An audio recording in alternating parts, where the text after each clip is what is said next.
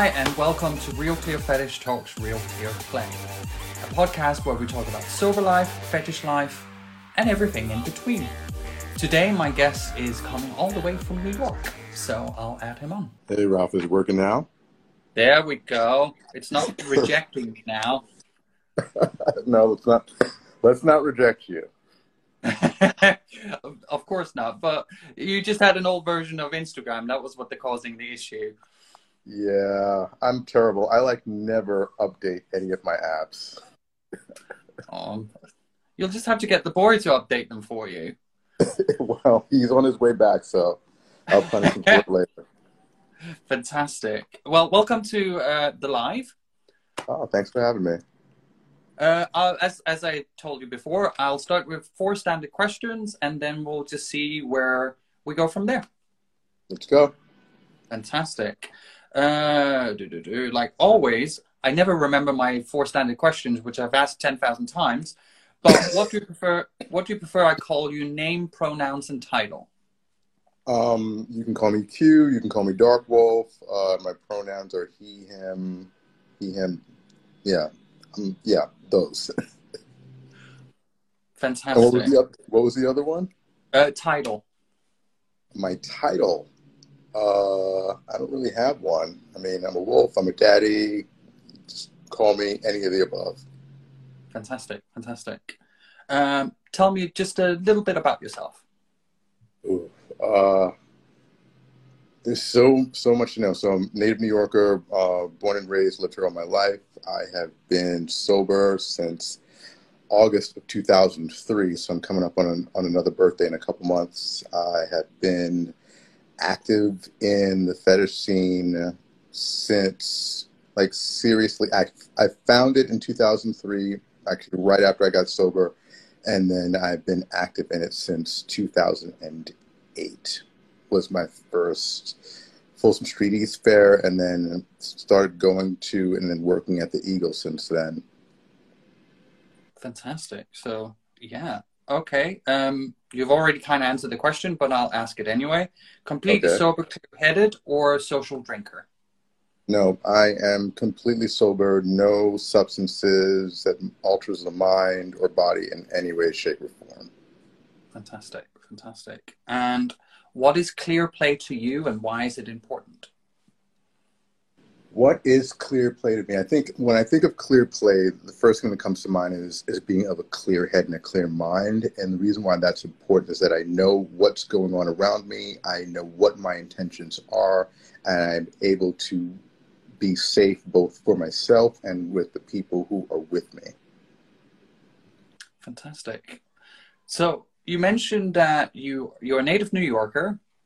It's almost rare to find someone who's actually from New York.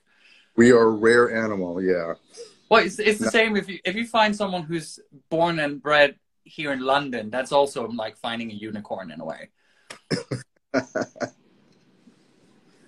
So growing up in New York, how was that? I've only been to New York once in my life, and I ruined that trip by using, so I didn't see much of it. I can actually say the same about London. My first few trips to London, I was completely off my face, but that's another story. What was it like growing up here? Dangerous. I grew up here in the 70s and 80s when the city was still, like, really, really fucking dangerous. But it's kind of the thing where you don't know it's just what you know, so it doesn't seem different until you go to other places or hear or see other people's perspectives of it. So, but what I will say is that I'm very lucky to have done it because it has made me. New Yorkers that grow up here, especially in that time, we are incredibly tough, incredibly resilient, and also what most people don't realize is incredibly easygoing because, like, we just don't really give a fuck about, like, much. Like, nothing phases us. So, you know, when it comes to easy does it, we've gotten that in spades. At least I know I do. Well, that's a good way of being, I would say. But that is the impression we get from, like, there's a lot of fuck you, but fuck you, and then you move on kind of thing. Exactly. That's the generalized opinion we have of New Yorkers everywhere else. Exactly. So you said you were sober from 2003. What brought you to that point where you kind of went, I've had enough. I need to change something.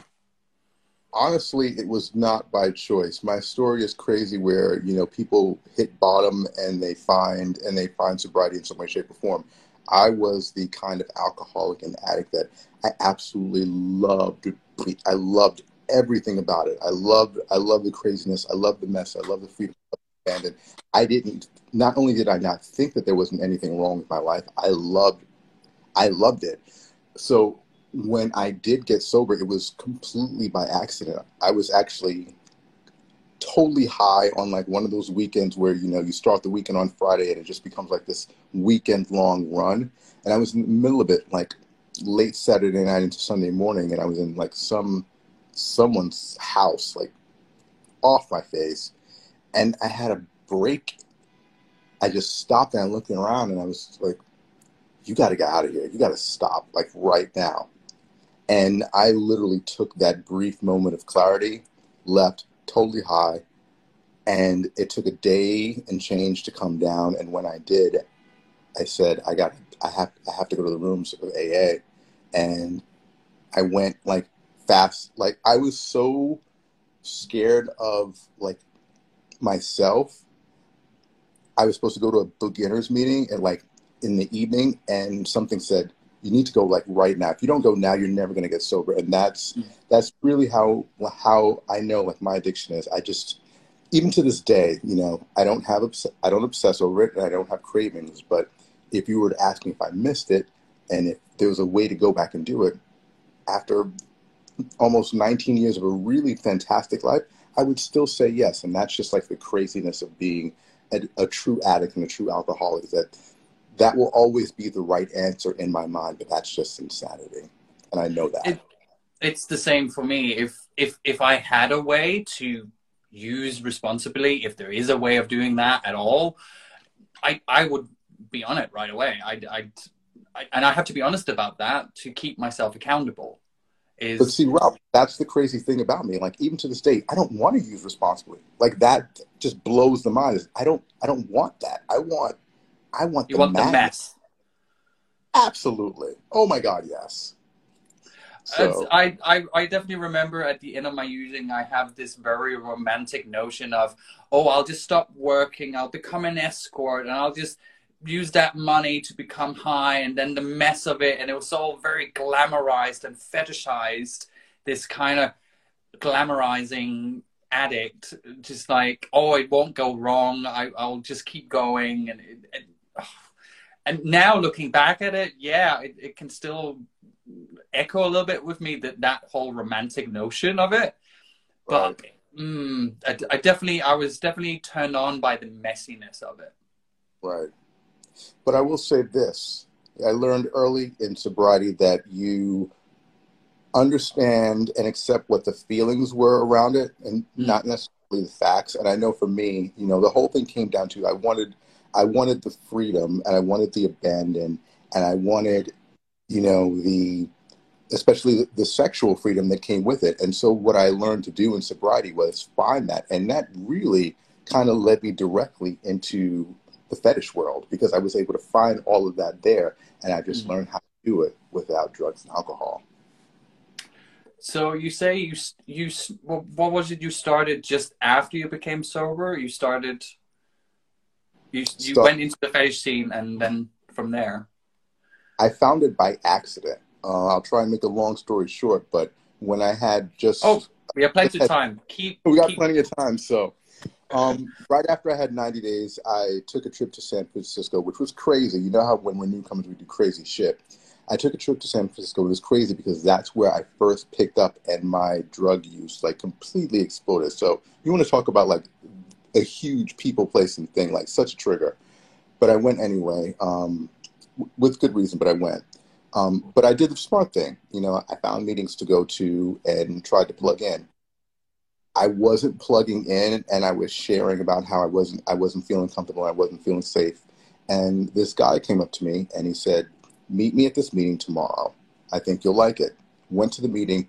It was a whole bunch of bears, and old school bears are the best. I mean, bears are all about, old school bears are all about, you know, acceptance, doesn't matter what your size, what you look like, you know, body positivity, having fun.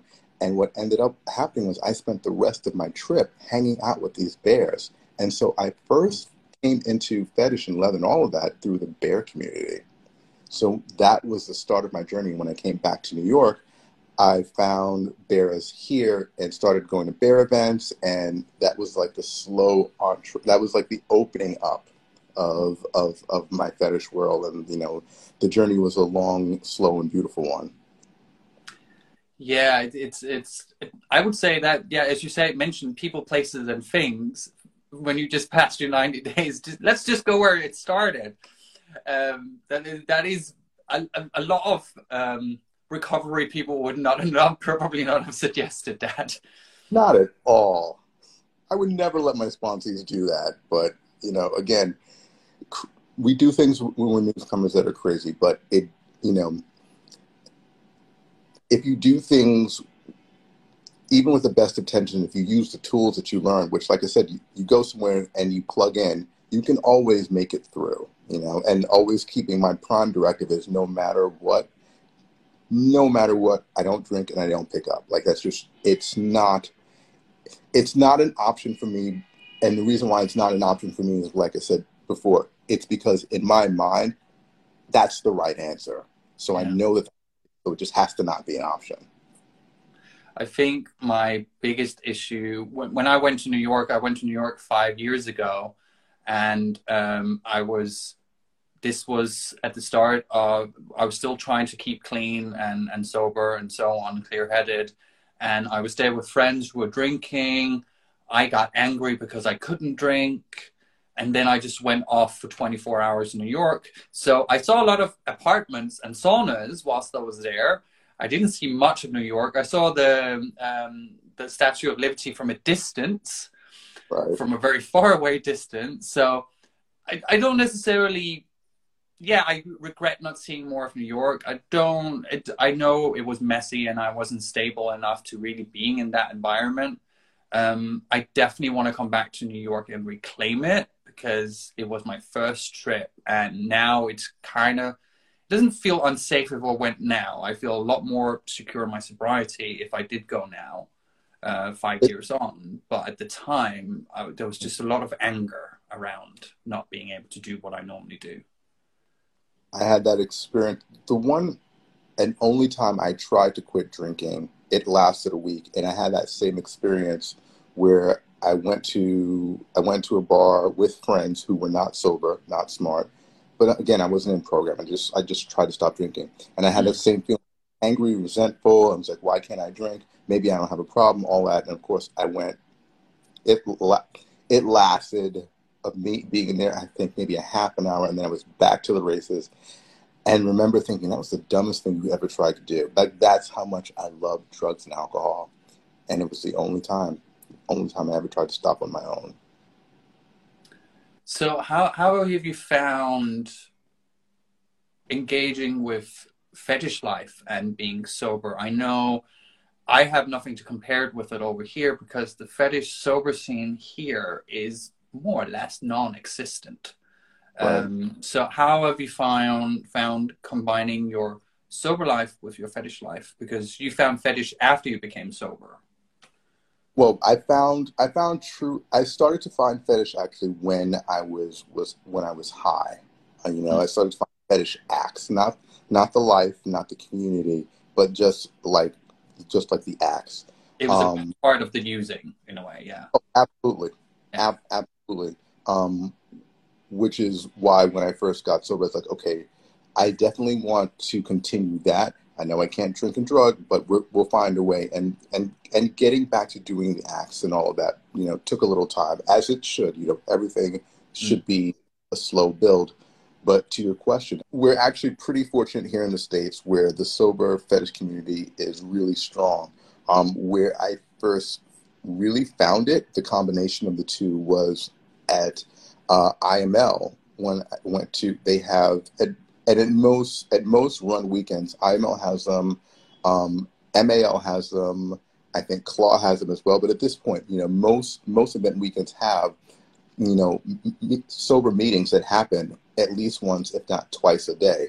So when I first found that, I was like, mind blown, because now here's a room full of, you know, fetishists in gear in a meeting. So you're combining both of these things. And so just having that made it very, very easy to continue to, you know, just having the example, having that human connection of seeing people doing what either what you've done or what you want to do. It's like all that recovery really is, you know, people that know and relate. So having that really kind of made things easy as far as being able to be a sober fetishist. It is something I look to the US scene when it comes to sober and kink. It's such a, because at least in the recovery scene now, especially around crystal meth and so on, it's intertwined with sex. So how do you approach something that's triggering, but you still want to explore your fetish? It took me 2 years to relearn just to wear leather. And I had fetish before drugs, but because it was so intertwined, I had to completely just like almost not touch it because it was such a problem. So I do look at the US scene and get a little bit jealous sometimes, because you have such a protective scene, especially when you kind of go, do you know what, I have a problem. Well, then you have at least 5 or 10 people that was like, well, I'll look out for you. We don't really have that here in the same way. So it's yeah. I think it's something that has to be built slowly. You know, like you said, it took you 2 years. I don't think there is anyone that can immediately jump back into it. You have to learn to disconnect it and then rebuild that bridge in a very different way, just because it can't be built in the same way. There's no two ways around it. You have to rethink and rebuild that connection in a completely different way, but it does take time. Yeah, it took me a long time, and it was almost heartbreaking for me not being able to engage with something that I love so much. But it requires patience, and if you really want it, you can get it back. That's the main thing. Get it back. And then the next step after that is, you know, doing exactly what, you know, we do. Be very visible about it. You know, people have to see that that it's being done, that it can be done, what it looks like, what your life looks like, what the things that you're doing in the scene look like. You have to be visible with it. I think one of the things that's been so successful for me is that I'm so involved in the scene, and I've been so visible, and then what I get a lot of is people not even realizing that I'm sober. And it's been successful in the sense of, it's kind of like that, oh my God, I had no idea. It makes it almost even cooler in a way. Not that I hide it, you know, it's not what I lead with, but that kind of surprise of, oh shit, by the way, he's sober. Oh, that's really cool, because I would have never guessed. And I know for a lot of people, you know, still wanting to keep their anonymity is important. So being able to do the two things, it's, like I said, that's probably been my greatest success, is people finding out after the fact that, hey, there's this guy who's clearly, you know, he works in nightlife, he's doing all the things, and he's sober. Light bulbs go off, you know, you see the faces light up that this really is possible. Yeah, I even sometimes, like, if I had to work in that environment, I would probably find it a little bit difficult. Dipping in and out as a guest is one thing, but actually working in the environment, I'm not sure if I could do it. But that's, of course, it's brilliant that you can, and it's also brilliant that you can you can show people this, like, well, it is possible to be in this environment without it being an issue. Oh, absolutely. One of the not so best kept secrets, where a lot of people don't realize this, there are a lot of sober people who work in nightlife, like a lot of sober people, and it makes sense, because obviously that's from whence we came, and we're going to be drawn back to it in some way, shape, or form. But in every situation where I've worked, there's been at least like 3 to 4 of us who are sober. So, you know, even while working, you have that connection. And the other thing that was great for me is that then people come out, you know, who are just come out to events and you see the people that you know from your rooms or from the sober network, and just being able to look across the room and seeing people, it really, really helps. It really creates safety, is the word that I'm looking for. You feel safe in that environment, knowing that there are more than you expected. I think it's yeah, of course, there is quite a few sober people who prefer being anonymous when it comes to that and keeping that private. It took me a while before I was open about it, but I've also found after I've been public about it or being so visible about it, it opens a whole new world as well. And also the interactions I have with people is so important, because I have people who are in addiction or trying to stop or just don't drink at all or have no addiction issues, just choose not to drink. But they approach me because I am visible, and I try to promote, not demonize, being sober and clear-headed, and I do think sometimes it is important having visible people in the scene. And this is one of the reasons I started the podcast, to talk to people who either choose not to drink or are social drinkers or are completely sober like yourself. It is so important for the visual, having some visibility. Absolutely. You know, that saying of attraction, not promotion, you know, that's one of the reasons why I don't, quote unquote, go up on a soapbox about it, because, you know, the minute I found the minute you do, that's the first thing that people latch onto, and they think that that's all that there is. But when it becomes just like a thing that just, it's a natural part of you, or people take to that much easier. I think I got to a point where I remember before I did drugs, I was very against it. I was very anti, and I just like, oh, everyone becomes an addict that uses, and Then I started using, and then I became an addict. So it was kind of a self-fulfilling prophecy for me. But I know that's not the case for everyone. I know some people can dip in and out. And also, I'm very much a believer also harm reduction. It's so important, especially on the scene. I think it's very important to have medics on scene for parties. If they're going to do it, give them the right tools to not hurt themselves. And then they might down the line realize, you know what, this is not for me anymore. I need to stop. But if we can prevent them from dying first, that's the main thing. That would be nice. Yes. So you organize events in New York. Just to mention some of the ones you do: Jockstrap, Happy Hour, Rough Sex New York, and Kink and Dark Tea. Can you tell me a little bit about those events? I'm only doing one of them now. I'm still only doing Jockstrap Happy Hour, which, oddly enough, of all of them, that's the one that's actually a fundraiser. It's a monthly fundraiser that we do for local queer charities, smaller ones that can really use the help and the money. We raise at least $1,000 a month, just, you know, for like a few hours. We raise as much money as we can.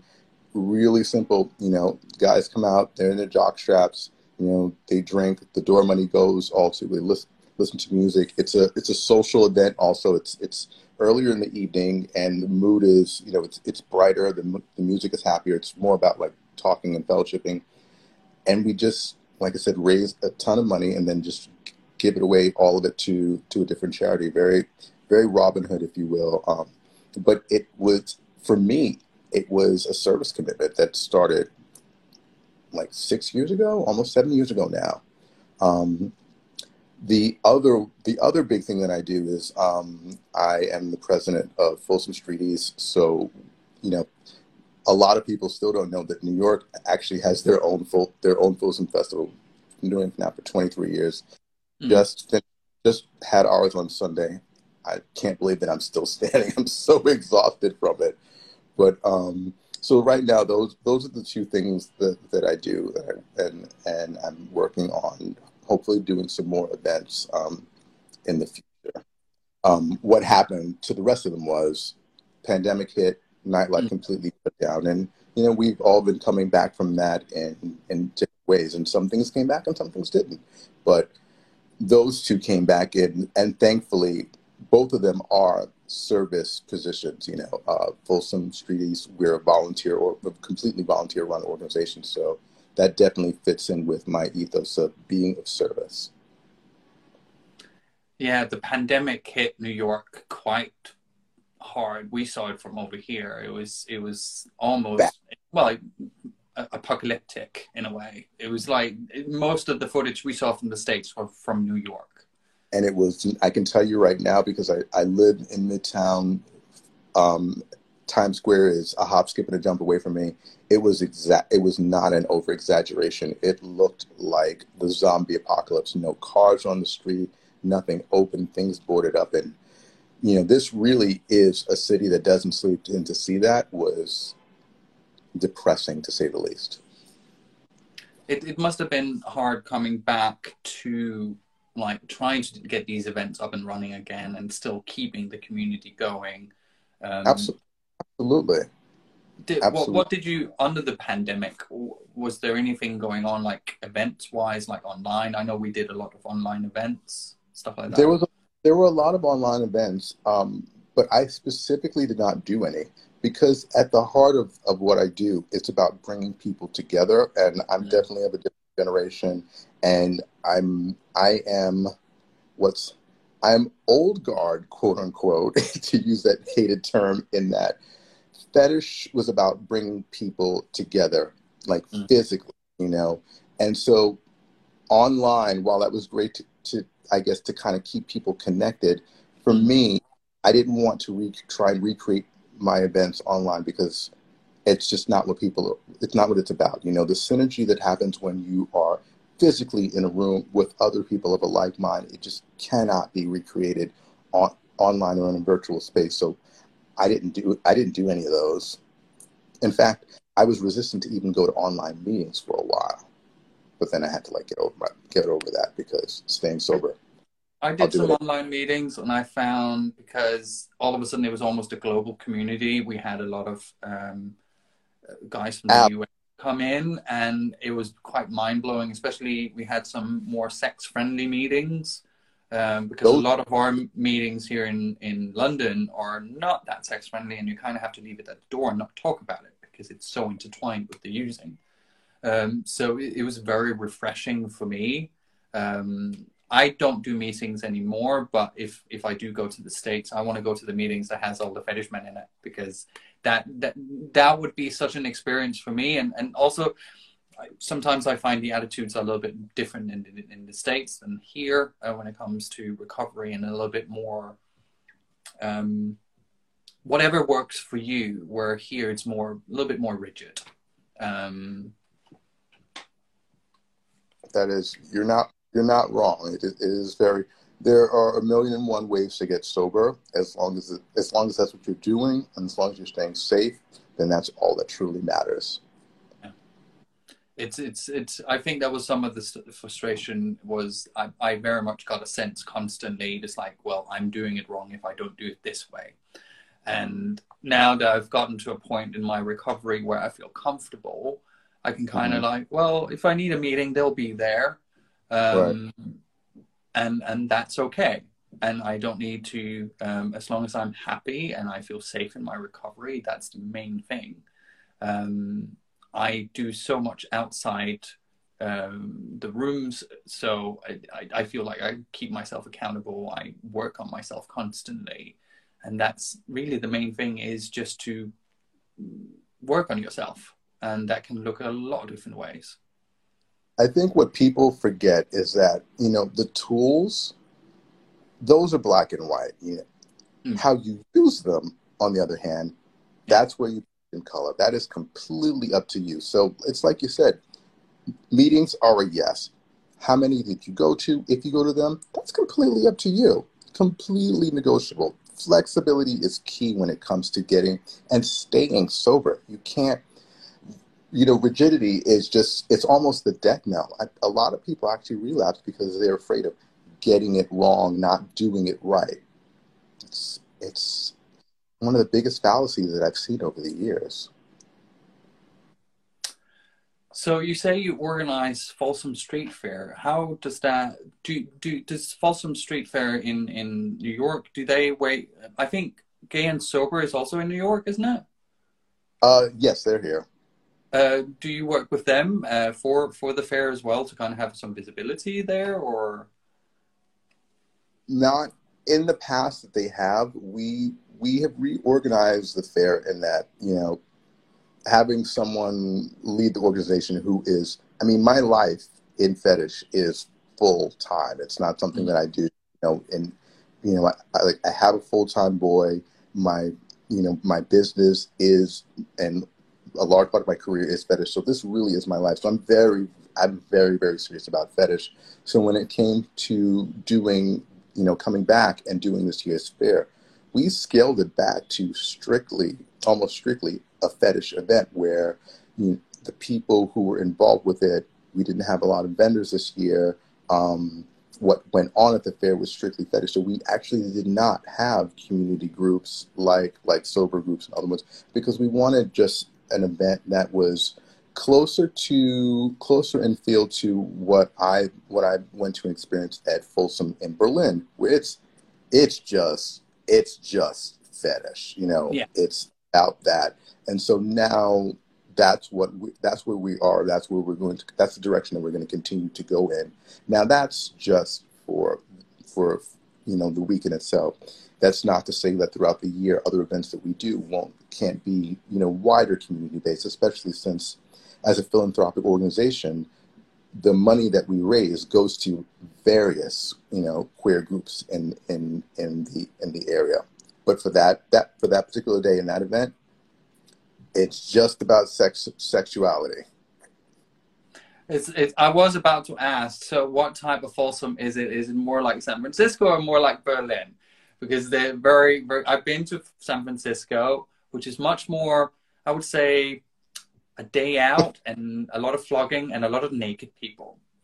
Right. And it's not as much full-on gear as you right. would see in Berlin, where Berlin is just total coverage the whole day. You might even have a costume change at one point or another.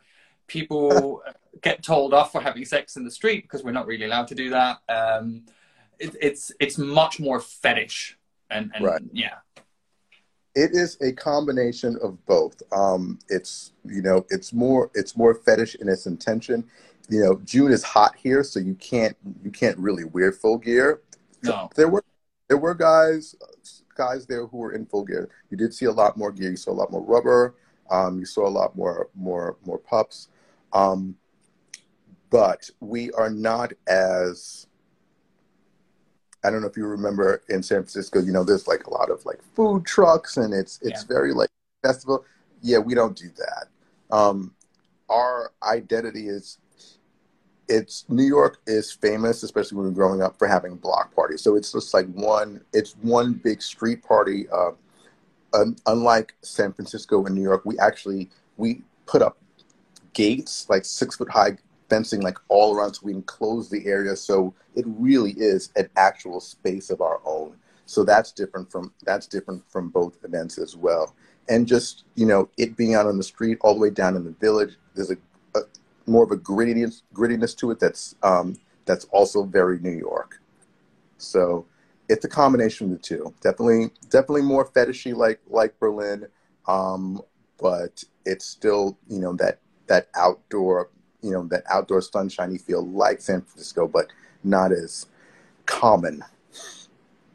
It's a nice middle ground, if you could say. It's a definite middle ground, because we can't have, you know, public nudity and sex are not allowed like San Francisco can have it, but we're not as strict about it as Berlin.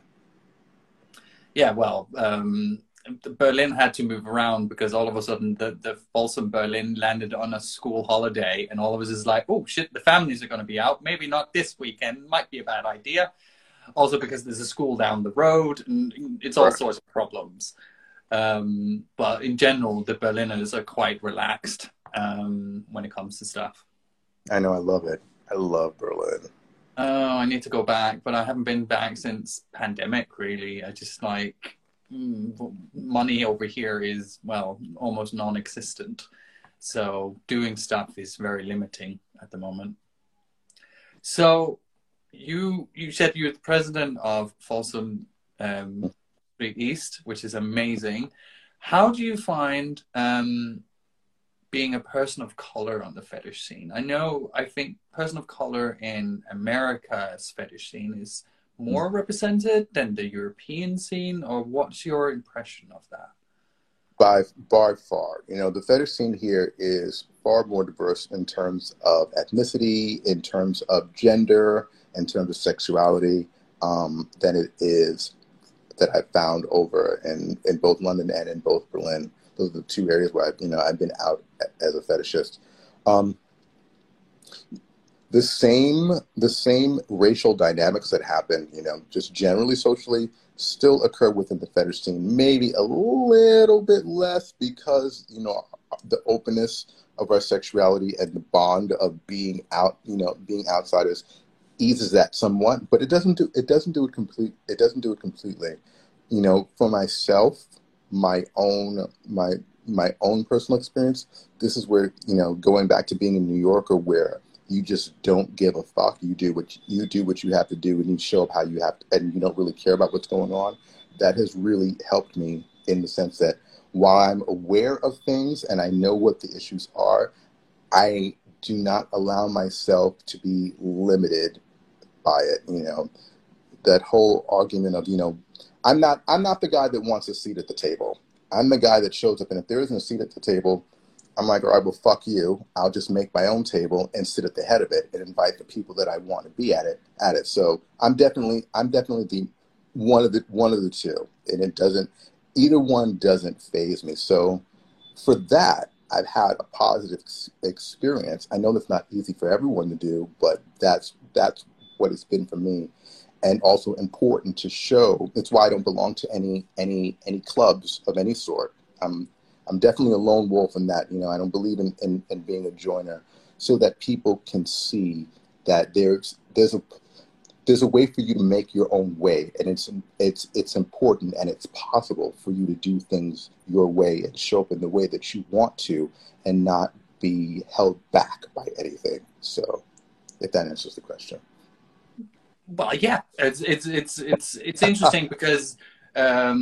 Of course, I'm very aware that I'm a cisgender white male talking on a podcast, and we see a lot of those. Right. So I try to ask questions about this because it's important to talk about, especially as a European, where fetishing is very white. So it's interesting for me to look at different countries and how they approach stuff, and when it comes to POC matters, and it's such a... Well, it should have been a hot topic for a long time, but it became a hot topic during lockdown because of Black Lives Matter and all those things that came up. So it's so important when we talk about it. I think Europe and the fetish scene here, we are trying to come after it now. I think we're getting better. We're also getting better at trans issues, gender representation, body positivity, all those things. We're trying to mix it up instead of having this stereotypically white, six-packed, jock-strapped harness guy, which is nice to look at, but it shouldn't be in every picture. No, and also that's, for me personally, I don't know, like, representation is important. So for me, like, the images that I use, I only use myself as a model, so that people, I'm not replicating the stereotype of what people think bodies and fetishes should look like. And also just so that anyone coming across my feed who maybe looks like me, either in shape or in skin tone or what have you, or just anyone who is different themselves says, oh, there's someone who's different. I can do this too. That's extremely important to me. Yeah, for anyone watching, go and look at his Twitter. There's some very nice pictures on there. I have been lurking. Well, thank you. I definitely appreciate that. I'm also I don't use Photoshop. I'm too old. I actually don't know how to use Photoshop, but that's all. People can, seeing people as they are really allows for other people really allows for someone to say, yes, I can do this. And I know this from my own experience. You know, if I didn't come on the scene and see other guys that didn't look the same, you know, outside of just my own internal compass of, I don't need outside validation. I don't need someone to tell me, yeah, you can do this or not. But it still helps when you can look across the room and say, oh, that one, they don't look, okay, I'm on the right path. You know, I can do this. Yeah, I'm very aware of that. The way I look is very much the leather clone look, kind of from the 80s with the meerkat, a little bit of mustache. So I'm very well represented. So I don't have that, but it's definitely when it comes to sober stuff, it's so nice to when I meet other gut fetish guys who are sober, then all of a sudden I feel a bit seen, but I don't need to feel seen because I'm represented everywhere.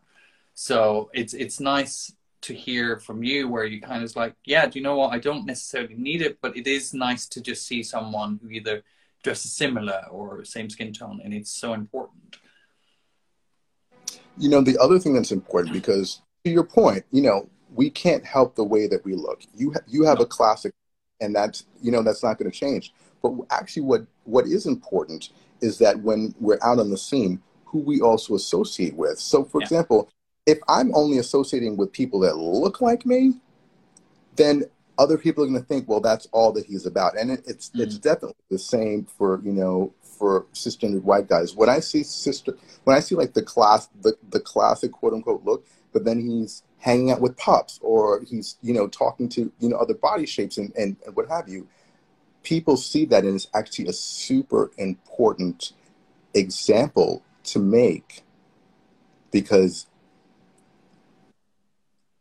it really, I can't tell you how it opens it up. Again, it also makes things possible for other people who don't look like that. It makes them feel safe. We definitely have groups of leather men here where you look at them, then you look at your friends, and it's like, well, you're friends with yourself. Exactly.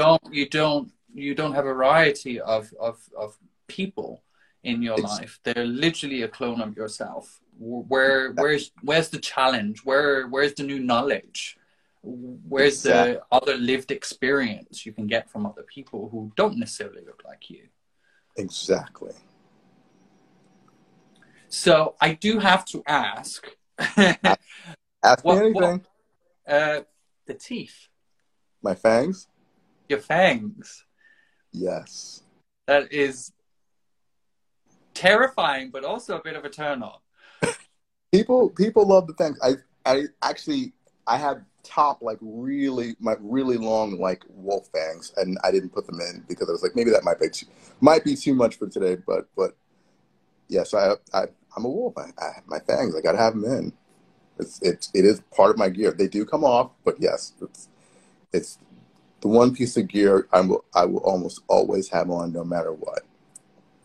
What do you like? When you have the fangs in and you kind of have this wolf persona, where did that come from? Is that just where, if you kind of feel like some people are naturally pups and some people are naturally dogs and stuff like that, where do you think that comes from? Again, it started with the bear community. When I first started hanging around them, and, you know, I thought that I was a chaser because I don't physically look like a bear. I'm also not, you know, I'm hairier now, but I wasn't hairy. And it wasn't until someone said to me, "You're actually a wolf." I was like, "Really?" I was like, "Why?" And they're like, "Your mannerisms. You're definitely sexual and more aggressive as a wolf." I was like, "Oh, okay." And as it didn't quite gel in the beginning, and then as I got older, I also realized the actual qualities and characteristics of an actual wolf. You know, I'm definitely someone who takes care of the pack, who protects, and is viciously protective of people in it. I would like to think that then I'm a leader. I care very much about keeping things safe and just, you know, aggressive when I want to be, nurturing when I want to be, all of those things. And I'm definitely predatory. I'm such a predator. I laugh at myself, and I'm. I'm such a fucking hunter. I really am. So I have friend. My ex was like that. You can't almost see the fin come up and just dun dun dun dun dun dun. Oh yeah, the way my boy tells me, he's like, you don't even realize how you're like scanning the room and like just hunting. So it's a lot of the personality traits, you know, all the characteristics of Wolf that I found just are personally within me, not, you know, just throughout my daily life, not just, you know, on the scene. So that's where the Wolf comes in. Of course, when I hear Q, I think Star Trek. Where does Q come from? It's my mother's nickname for me, because my first name starts with Q, and she was the one who called me for years, called me Q. And then when I started working professionally, Q was just it just kind of stuck. So that's the Q. I love it. It's great. It's just like, well, most people on fishing will call me Rocco because that used to be my pop name, but now it's just kind of been, this is what people call me if they know me at a certain extent, or depending on the situation, they either call me sir or cunt. Wow. So we're getting to the end of the episode. Is there any advice you would give to someone who's either starting out on the scene or starting out on their sober journey you would have wished you would have known in the start of your journey? I honestly was very lucky with both, in that I automatically found people who were, you know, both living the sober life that I wanted to live and, you know, being in the scene in the way in which I wanted to be. And so I found people and I found guidance very, very early. But the advice that I can give, which I think is important, is to, for both in both arenas, is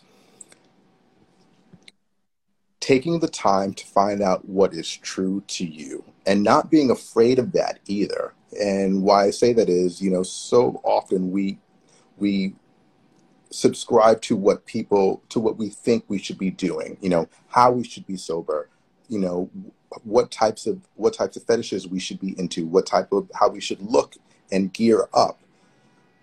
That's not always true for people. So finding what works for you, finding what feels right, and then again, not being afraid to say, well, this is what I like and this is what I'm going to do, is extremely important. And then taking the time, really being patient with yourself, not trying to rush into anything, trying to do too much too fast, is building relationships, building your sobriety, building it is important. You know, taking that time is, because that's when it's strong and it lasts. Yeah, it's so important just to find out what works for you and what feels real for you. I think a lot of people, especially when you come onto the fetish scene, you see people in, I'm not definitely in the stereotype. I have Langlitz, but I didn't have Langlitz for a long, long, long time, and it doesn't necessarily have to be that. So it's just finding what type of gear you feel comfortable in. You don't have to look like everyone else. You don't have to have the certain brands. There is definitely brand snobs on the scene. Yep. But it's just important that you feel comfortable in your skin and what your journey is. So I definitely agree with you on that. Absolutely. And I can give you a quick example. Like for me, I'm a leather man. I love wearing leather. I love how it feels. I love how it looks. The irony is that it's not a turn on. Like seeing a guy in leather does not turn me on. I don't have sex in leather. I don't find it hot. So, and most people would say, well, that's just crazy. Like, if you're a leather man, you're supposed to find leather men hot. You're supposed to have sex in leather, but that's not true for me. So that's just a small example of what I mean by finding out what's good for you, being comfortable with it, and then going from there. Yeah, it's interesting. I hadn't really thought of that. It's a really great point, because I get off on leather. Any man in any type of leather, I instantly horny. But of course, leather doesn't always have to be a sexual thing. It's also very much a social thing, and a feel when you have it on Exactly. I've had friends tell me as soon as I put gear on, my body posture changes. My mannerism changes. Absolutely changes. Oh yeah, it's exactly that. Like I love how I feel it in leather. It just heightens everything. Me in like skin tight leather, I'm at my apex of what I want to be. But when I meet someone and when I hook up and we go to cop off, that shit comes off. I can't fucking leather. Not the leather I wear. It's just way too tight. I've as much as I love my Langlitz, it's fucking horrible to have sex in. It's just too heavy. The trousers, because it's really thick, the leather, you can't really get them off and get your cock off, and you're scared of getting caught in a sip because Langlitz sips are fucking dangerous.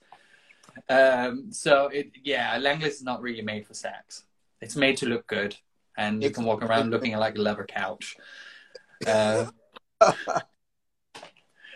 So if anyone's watched this and found some of the stuff you said helpful, or they're really curious or interested in some of your events and so on, where can they get a hold of you? Right here. I post pretty much everything that I do either on Instagram or on Facebook, and all of my handles are the same, at Dark Wolf. Twitter is more for when I don't necessarily post my events on Twitter, but Twitter's like, if you want to see what I'm up to, like sexually, because fucking Facebook and Instagram are a problem. Like, you can't show any sexual expression anymore. Yeah. All of that. If you want to know what type of sexual creature I am, follow me on Twitter. If you want to know what I'm doing, follow me on Facebook or Instagram. Fantastic. Fantastic. Thank you very much for coming on. It's been absolutely a pleasure to talk to you. It has been my pleasure as well. I could talk about this like for a million years, because both of those things, both sobriety and fetish equally, have just completely enriched and exploded my life. I wouldn't have the life that I have today without either one of those equally. And when boy Nick comes home, give him a slap from me. I will. He actually sent a message. I think his plane just touched down while we were chatting, so I will do that. I will see him very shortly. Fantastic. Well, thank you very much for coming on. Absolutely, Ralph. Take care, and hopefully I will be back in London and see you again soon. Fantastic. That would be great. All right, man. Take care. Okay. Bye. Bye. So that was Dark Q Wolf. It was absolutely a pleasure to have him on. It was interesting to talk about fetish and sober life and New York. So I'll be back next month with another guest. So keep safe, get out in the sun as long as it's there, have that, and keep it kinky and keep it sober. Bye.